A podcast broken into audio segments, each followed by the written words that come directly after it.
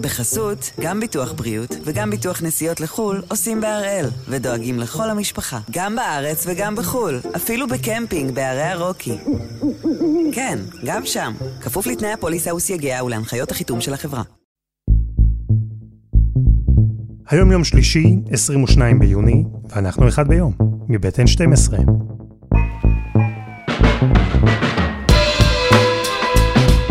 אני אלעד שמחיוף, ואנחנו כאן כדי להבין טוב יותר מה קורה סביבנו, סיפור אחד ביום, כל יום.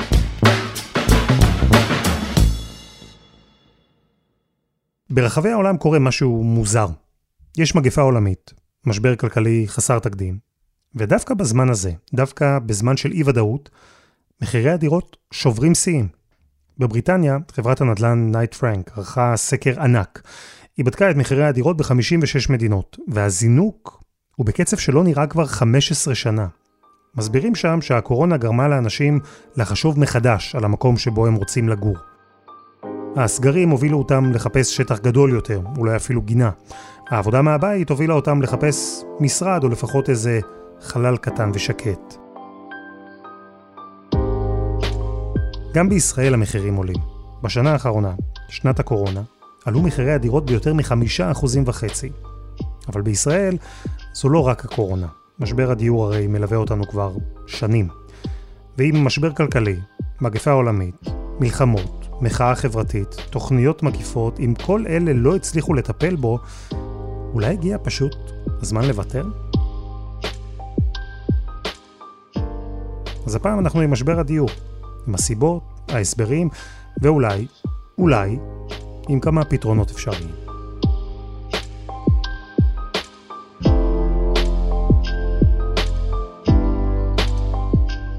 קרן מרציאנו, שלום. שלום, אלעד. הייתה אה, נקודה בשנות הסיקור שלך שאמרת, זהו, המחירים הגיעו לשיא, לא יעלה יותר? כן, אני חושבת שלקראת שנת 2014-2015,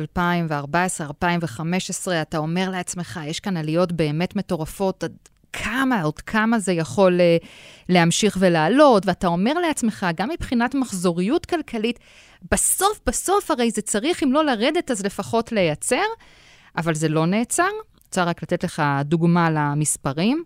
ב-2010 דירה ממוצעת עלתה פחות ממיליון ו-100 אלף שקלים. ב-2020 זה כבר כמעט מיליון ו-600 אלף שקלים, כלומר חצי מיליון שקלים יותר בתוך עשור, זה המון. ב-2010 היית צריך 128 משכורות כדי לקנות דירה, ב-2020 זה כבר גדל ל-137. כלומר, אנחנו מדברים כאן באמת על פערים מאוד משמעותיים. ועכשיו אנחנו באמת אה, רואים עלייה, לא רק עלייה, אלא ממש האצה משמעותית, שמביאה לכך ששר השיכון החדש בעצמו, זאב אלקין, מעריך שהמחירים יעלו ב-2021 בין 10 ל-15 אחוזים. זאת לא הערכה שלי, זו הערכה שלו. השאלה, קרן, אה, אם אנחנו יכולים לדבר על משבר הנדל"ן כמקשה אחת, או שבעצם באזורים שונים בארץ יש גם משברים שונים. הרי אי אפשר להשוות את הפרופורציות של מה שקורה בתל אביב, לדוגמה, לאלו של הפריפריה. אלו פרופורציות אחרות לגמרי, אבל המגמה היא אותה מגמה. כלומר, המחירים, כמו שנגיד אנחנו רואים אותם בחודשים האחרונים, עולים בכל הארץ. זה נכון שבמרכז הם עולים יותר. מה לעשות? תמיד אזור המרכז יהיה מבוקש יותר, ובתוך אזור המרכז, אזור תל אביב יהיה יותר מבוקש, וסביר להניח שבו אנחנו נראה את עליית המחירים המשמעותית יותר, אבל צריך להגיד, לפי הנתונים שאנחנו רואים בחודשים האחרונים, בכל הארץ יש עלייה. אז בואי נתחיל מההתחלה. מתי בעצם התחיל משבר הדיור, או את יודעת מה, אני, אני אשאל את זה אחרת. היה בכלל זמן שלא היה משבר דיור בישראל? שכחנו, אלעד, שהיו גם תקופות שבהן מחירי הדיור גם ירדו, עד כמה שזה נשמע מוזר. למשל, בשנות ה-90, אנחנו זוכרים, הייתה כאן אה, עלייה מאוד גדולה אה, מרוסיה, נוצר אז משבר דיור מאוד גדול. ואז הממשלה החליטה להגדיל את ההיצע ולבנות הרבה מאוד דירות מכל מיני סוגים, גם היו קרוונים ודברים מהסוג הזה, ו... באמת הייתה כאן תנופת בנייה מאוד מאוד משמעותית, שבדיעבד התבררה כקצת מוגזמת. ולכן בעשור שאחרי, בכל תחילת uh, שנות האלפיים, ראינו בעצם ירידה במחירי הדירות, כי היה כאן היצע הרבה יותר גדול מהביקוש בפועל. אבל אחר כך המגמה הזאת השתנתה. ובכל זאת, יש רגע שבו אפשר לומר, פה מתחיל המשבר שאנחנו חווים עד היום? כן, זה התחיל בסביבות uh, שנת 2008. The stock market is now down 21%. Because we're now down 43%. It was the worst day on Wall Street since the crash of 1987. משבר עולמי מאוד מאוד חריף, שהוביל לקריסת בנקים בארצות הברית. אנחנו, למזלנו, אה, אה, יצאנו ממנו אה, בזול. כאן לא הרגשנו את המשבר הכלכלי הזה, אבל הוא כן הוביל לירידות שערים מאוד מאוד חריפות, גם בבורסות בעולם וגם בבורסה אצלנו. ולכן הרבה מאוד משקיעים הוציאו את הכסף מהבורסות, אמרו העניין הזה מסוכן לנו, אנחנו רוצים את הכסף חזרה נזיל ביד. אבל יש לי את הכסף הזה נזיל ביד, אני לא מצליחה לקבל ממנו ריבית גבוהה בבנקים, אני שמה אותו בבנק, כי במקביל למשבר הזה, הבנקים, כדי לעודד את העולם לצאת מהמשבר, הבנקים המרכזיים הורידו מאוד את הריבית לרמה אפסית, שנשארנו איתה עד היום. בעצם לצעד של הורדת ריבית, בטח באופן דרמטי, כמו שראינו בעולם אחרי 2008, יש אה, כמה השפעות. כי מצד אחד, זה אומר שאתה מקבל מעט על הכסף שאתה שם בבנק, בפיקדון, ומהצד השני, אתה גם משלם פחות על הלוואות. ולכן בעצם הבנקים המרכזיים נקטו בצעד הזה, בתקווה שהוא יעודד השקעות ואת הכלכלה, שככה הוא ימריץ אנשים להוציא כסף ולא להשאיר אותו שוכב חסר מעש. אז אתה בתור משקיע, פוחד להשקיע בבורסה כי אתה רואה שהיא מסוכנת, לוקח את הכסף, אין לך איפה לשים אותו בבנק, כי הבנק נותן לך על הפיקדון ריבית אפסית, ובינתיים אתה רואה שאתה יכול גם לקחת משכנתה בריבית מאוד נמוכה וזולה, ועם המשכנתה הזאת לקנות דירה. וכשאתה קונה דירה ב-2008, ואחר כך ב-2009 ו-2010, אתה רואה שמתחילות עליות מחירים, ואתה רואה שההשקעה הזאת מתבררת כהשקעה מאוד כדאית. ואז עוד יותר אנשים נכנסים לשוק, כי הם שומעים על השכן ועל החבר מהעבודה, ועל עוד איזה מישהו שקנה דירה להשקעה ועשה שם בוננזה, והם אומרים, רגע, למה שגם אני לא אקח? גם המשכנתה היא בריבית זולה, גם ההחזר החודשי שלי הוא זול יחסית, גם ההערכה היא שהריבית הזאת תישאר עוד הרבה זמן אה, אפסית, וגם אין לי אפיק השקעה אלטרנטיבי שבו אני יכול לשים את הכסף. ומה זה עשה למחירי הדיור? המחירים אה, זינקו בהתמדה מאז 2008. אה, אני מזכירה לך איזשהו אירוע קטן ושולי בקיץ 2011, שקוראים לו המחאה החברתית. כן, כן, אלעד, בחודש הבא אנחנו מציינים עשור למחאה החברתית. אני מזכירה לך, זאת הייתה אחת הסיבות העיקריות למחאה החברתית, מחירי הדיור שהמשיכו לעלות, ומאז אנחנו רואים בעצם מגמת עלייה כמעט רצופה. היה איזשהו מקטע שבו המחירים נבלמו, היו אפילו כמה חודשים ב-2017-2018, כמה חודשים שאפילו ראינו בהם ירידות אה, אה, מחירים. זאת הייתה בגלל השפעה של מחיר למשתכן, שאם אני מסתכלת לאורך כל העשור האחרון, זה בעצם היה הצעד היחיד שהוביל לאיזושהי בלימה, בדיעבד אנחנו מבינים שזאת הייתה בלימה זמנית במחירי הנדל"ן. ואז הגיעה הקורונה, וכשהקורונה הגיעה, חשבנו בהתחלה שזאת תהיה כזאת קטסטרופה, שתוביל גם לירידת אה, אה, מחירים בשוק הנדל"ן, ועכשיו אנחנו רואים שלא רק שהקורונה לא הובילה לירידת מחירים, היא ודברים אחרים אפילו מתדלקים עליית מחירים מחודשת.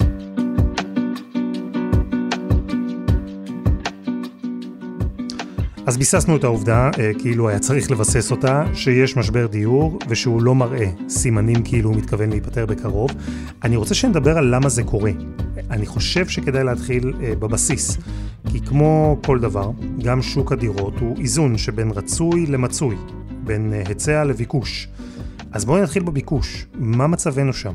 תראה, אנחנו נמצאים אה, אה, במצב שבו יש הרבה יותר ביקוש מהיצע, והיחידות דיור שהמדינה משווקת לא מצליחות לפגוש את הביקוש. למה הביקוש הוא כל כך גדול? מכמה אה, סיבות. קודם כל, כי אנחנו נמצאים אחרי שנים רבות של פיגור, שלא שיווקת מספיק יחידות דיור. ברגע שאתה נמצא בפיגור, אתה צריך לא רק לשווק כל שנה את הגידול הטבעי, אלא אתה צריך להוסיף עליו את הפיגור ואת הגיבנת שיצרת. זה עדיין לא הצליח לקרות. תוסיף לכך את העובדה שאנחנו מדינה צעירה, עם גידול מהיר יחסית של האוכלוסייה, בטח לעומת מדינות ה-OECD, גם את הביקוש המהיר הזה אנחנו לא מצליחים לפגוש. תוסיף לכך נתונים סוציולוגיים שהולכים ומשתנים להם. למשל, העובדה שאנחנו מזדקנים יותר, חיים יותר, ולכן מה לעשות? כשמתים אנשים בגילאים יותר מאוחרים, הם מפנים את הדירות שלהם פחות. תוסיף למשל את העובדה שיש הרבה יותר זוגות שמתגרשים.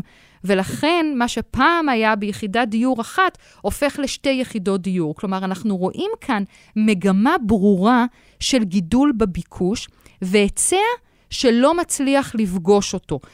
אה, וזה תמיד נכון, כלומר זה לא מספיק כדי להסביר איך אפילו אחרי שנת הקורונה המחירים ממשיכים לעלות.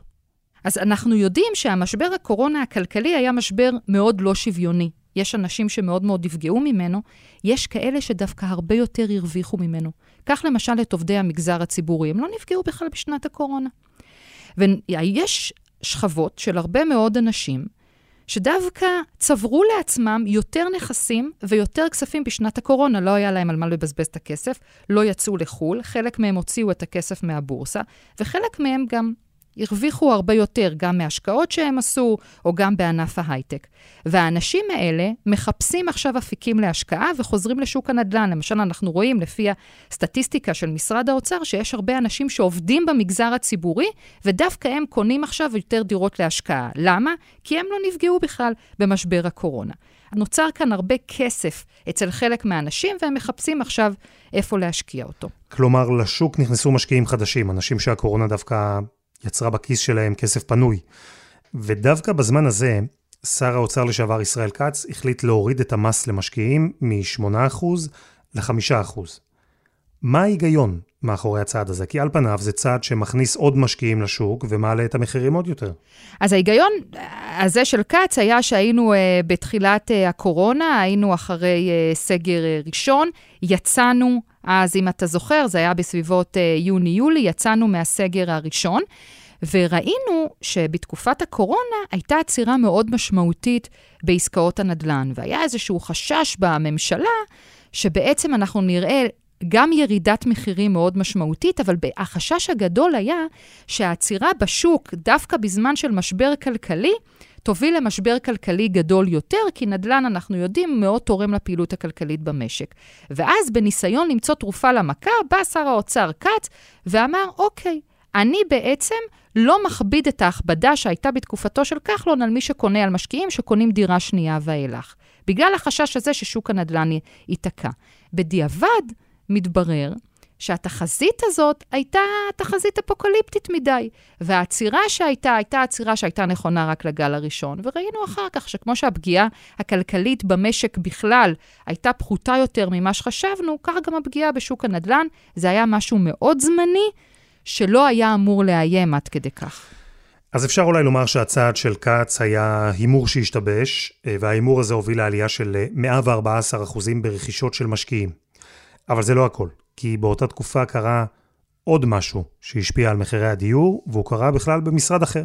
ליצמן, שר השיכון, והוא החליט לבטל את תוכנית הדגל של שר האוצר לשעבר משה כחלון, תוכנית מחיר למשתכן. זה משמעותי?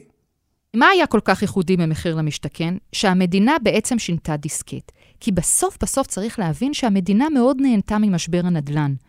כי היא הצליחה למכור קרקעות בהרבה מאוד כסף, והכניסה הרבה הכנסות לקופת המדינה מהקרקעות שהיא מכרה, כי הרי רוב הקרקעות נמצאות בידי המדינה.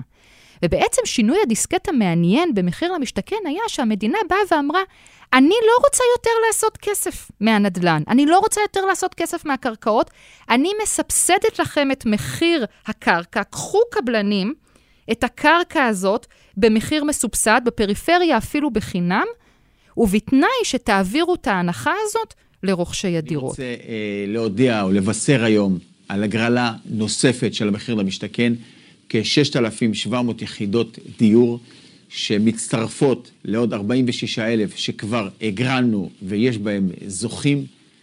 האזורים שה... וזה היה סוג של ניסיון מעניין, שבסופו של דבר גם הצליח באופן חלקי ובאופן זמני, אבל כן הצליח, כי המדינה בעצם אמרה, אני לא רואה בקרקעות כמקור רווח. אני רואה אה, תוכנית חברתית מול העיניים, יעד חברתי יותר משמעותי מבחינתי, אני מסבסדת לכם את הקרקע. ואז בא ליצמן, כשר שיכון, ואמר, אני מוכן לסבסד, אבל רק בפריפריה, לא במרכז. לא רוצה לתת מתנה למי שיכול לקנות דירה בשניים או שלושה מיליון שקלים. ברגע שהמדינה באה ואמרה, אני מסבסדת רק דירות בפריפריה, התחיל כאן ובעצם מרוץ מחודש של עליית מחירים בתל אביב. כי אם בתקופה של מחיר למשתכן המדינה סבסדה גם קרקעות במרכז הארץ, הרי שביטול מחיר למשתכן הוביל לכך ששוב נוצר, נוצרה מלחמה מטורפת על הקרקעות באזור תל אביב והמרכז. חוץ מזה, גם צריך להגיד שהתוכנית של ליצמן בסופו של דבר לא עברה בממשלה. אז זאת אומרת שלא היה גם במקביל את הסבסוד הזה בפריפריה. ביטלו את מחיר למשתכן, אבל התוכנית האלטרנטיבית לא יצאה אל הפועל בגלל שלא הייתה ממשלה. אה, וקרן, אם אנחנו סוקרים את הצעדים שהובילו לעליית מחירי הדיור אה, גם אחרי שנת הקורונה, אז יש עוד צעד, צעד שלישי, והוא קרה בכלל, שוב, במקום אחר, לא באוצר, לא במשרד השיכון, אלא בבנק ישראל. שם החליטו להפוך את המשכנתה בעצם לזולה יותר. אז החלטה נוספת של בנק ישראל שהביאה לכך שאנחנו רואים את העלייה המחודשת במחירי הדירות, היא העובדה שבנק ישראל ביטל את המגבלה על כמה אתה יכול לקחת אחוזים מהמשכנתה בריבית פריים, שזה הרכיב הכי זול נכון להיום במשכנתה. עד ההחלטה של בנק ישראל יכולת לקחת רק שליש מהמשכנתה בריבית פריים. היום אתה יכול לקחת עד שני שליש בריבית פריים. כלומר, אתה יכול לקחת עד שני שליש מההלוואה בריבית הזולה ביותר. זה כמובן מתמרץ אנשים לקחת יותר ויותר משכנתאות.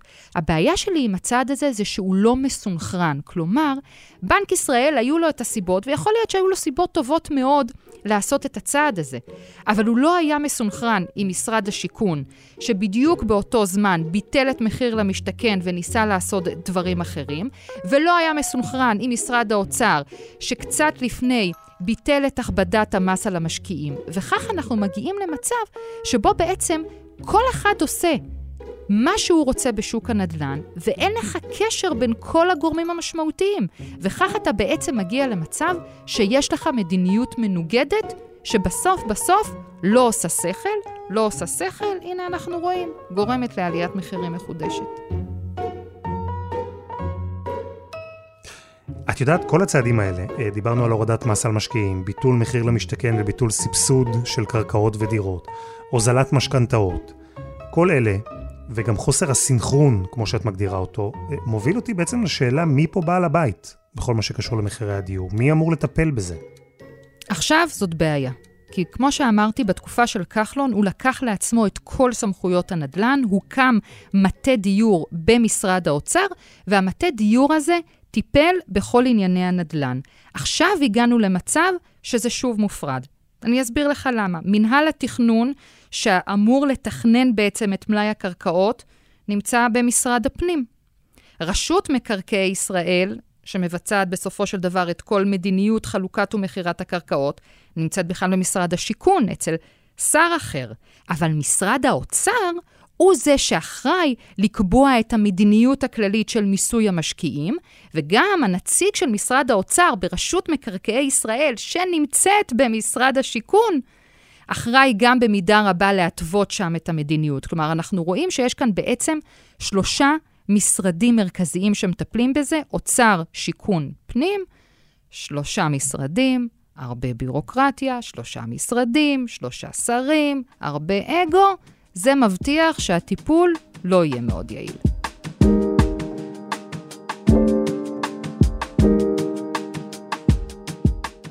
חסות אחת, וממש מיד חוזרים.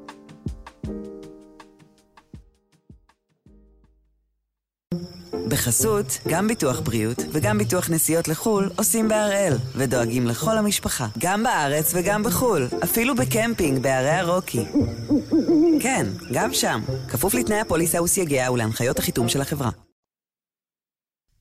קרן, דיברנו על הביקוש לדירות ואיך בעצם הוא עולה כל הזמן, מכל מיני סיבות. אבל אמרנו שיש רצוי ויש גם מצוי. מה עם ההיצע? המדינה עושה משהו כדי להגדיל אותו?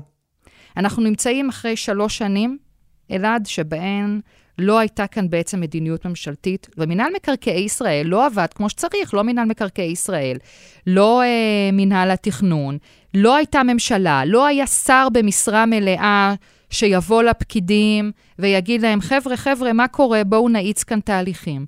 ואז מה שראינו, שהייתה האטה מאוד משמעותית בקצב שיווק הקרקעות.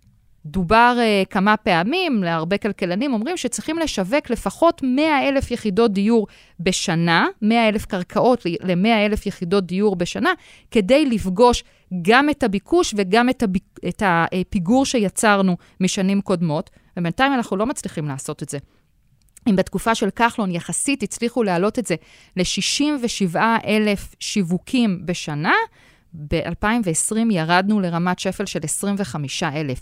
זה ממש ממש מעט. בסוף יש לך פחות היצע של דירות, זה מוביל לעליית מחירים. אני רוצה להקשות עלייך קצת, אה, כי יש משבר, ויש ביקושים שעולים, ויש היצע שהוא לא רק שהוא לא גדל, אלא קטן. ואם אני חוזר אחורה מ-2008 ועד היום, אז ראינו מלחמות, וראינו משברים כלכליים, ותוכניות גרנדיוזיות, ומחאה חברתית, ומגפה, וכלום לא עובד. אז אולי אנחנו בעצם עומדים בפני משבר שאי אפשר באמת לנצח אותו.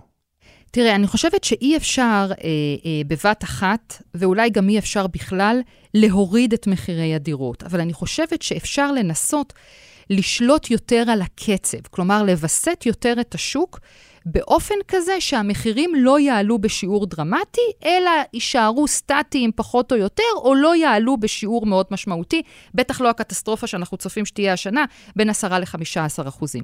וכשהייתה כן מדיניות ממשלתית יותר נוקשה, ובעיקר יותר מתכללת, בתקופה של כחלון, כן ראינו בתקופה מסוימת את מחירי הנדל"ן נרגעים.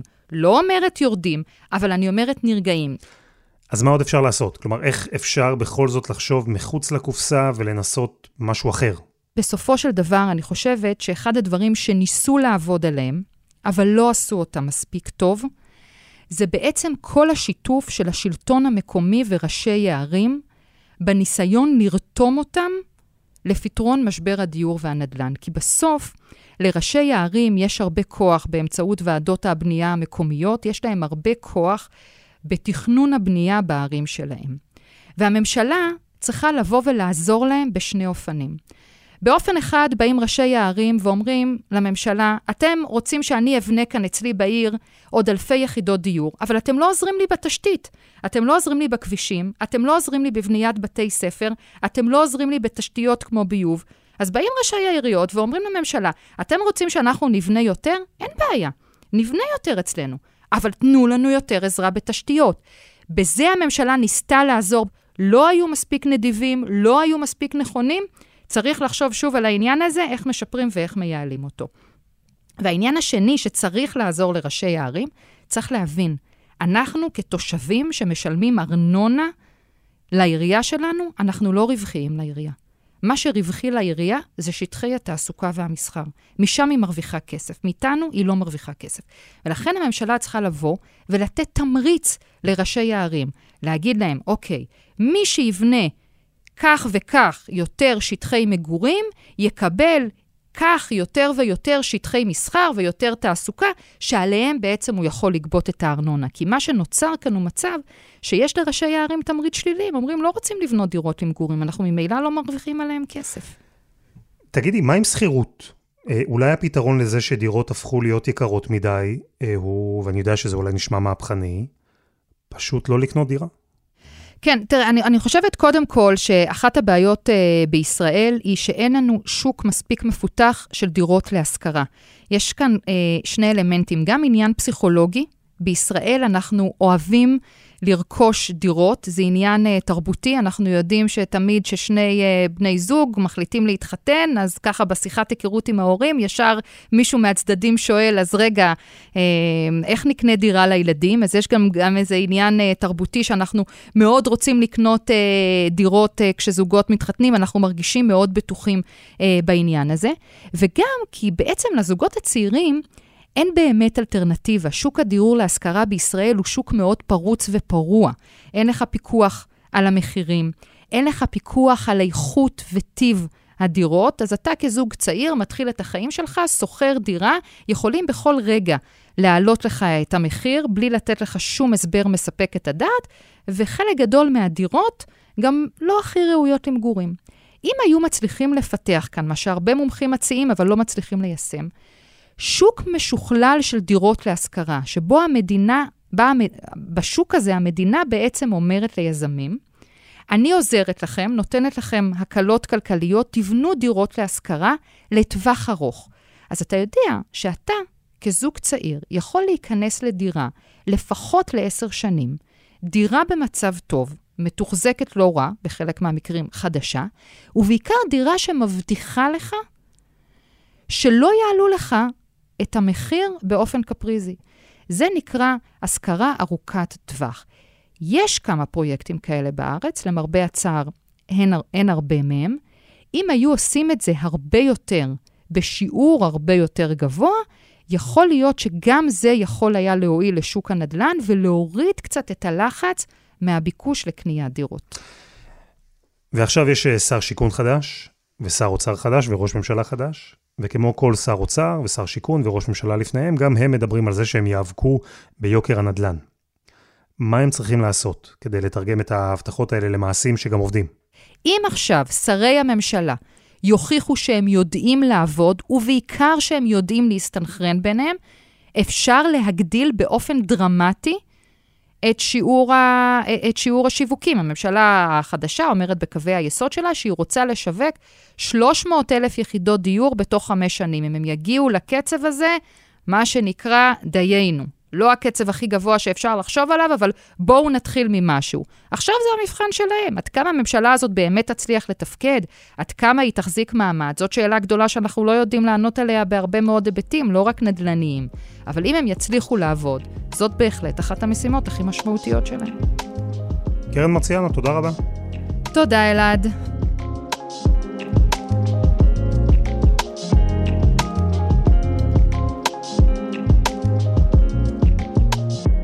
וזה היה אחד ביום, מבית N12. אתם יכולים למצוא אותנו ב-N12 בכל אפליקציות הפודקאסטים וגם בפייסבוק. יש לנו שם קבוצה שלאט לאט בונה את עצמה לגובה. העורך שלנו הוא רום אטיק, בצוות עדי חצרוני ודני נודלמן, על הסאונד יאיר בשן שגם יצר את מוזיקת הפתיחה, ואני אלעד שמחיוף. אנחנו נהיה כאן גם מחר.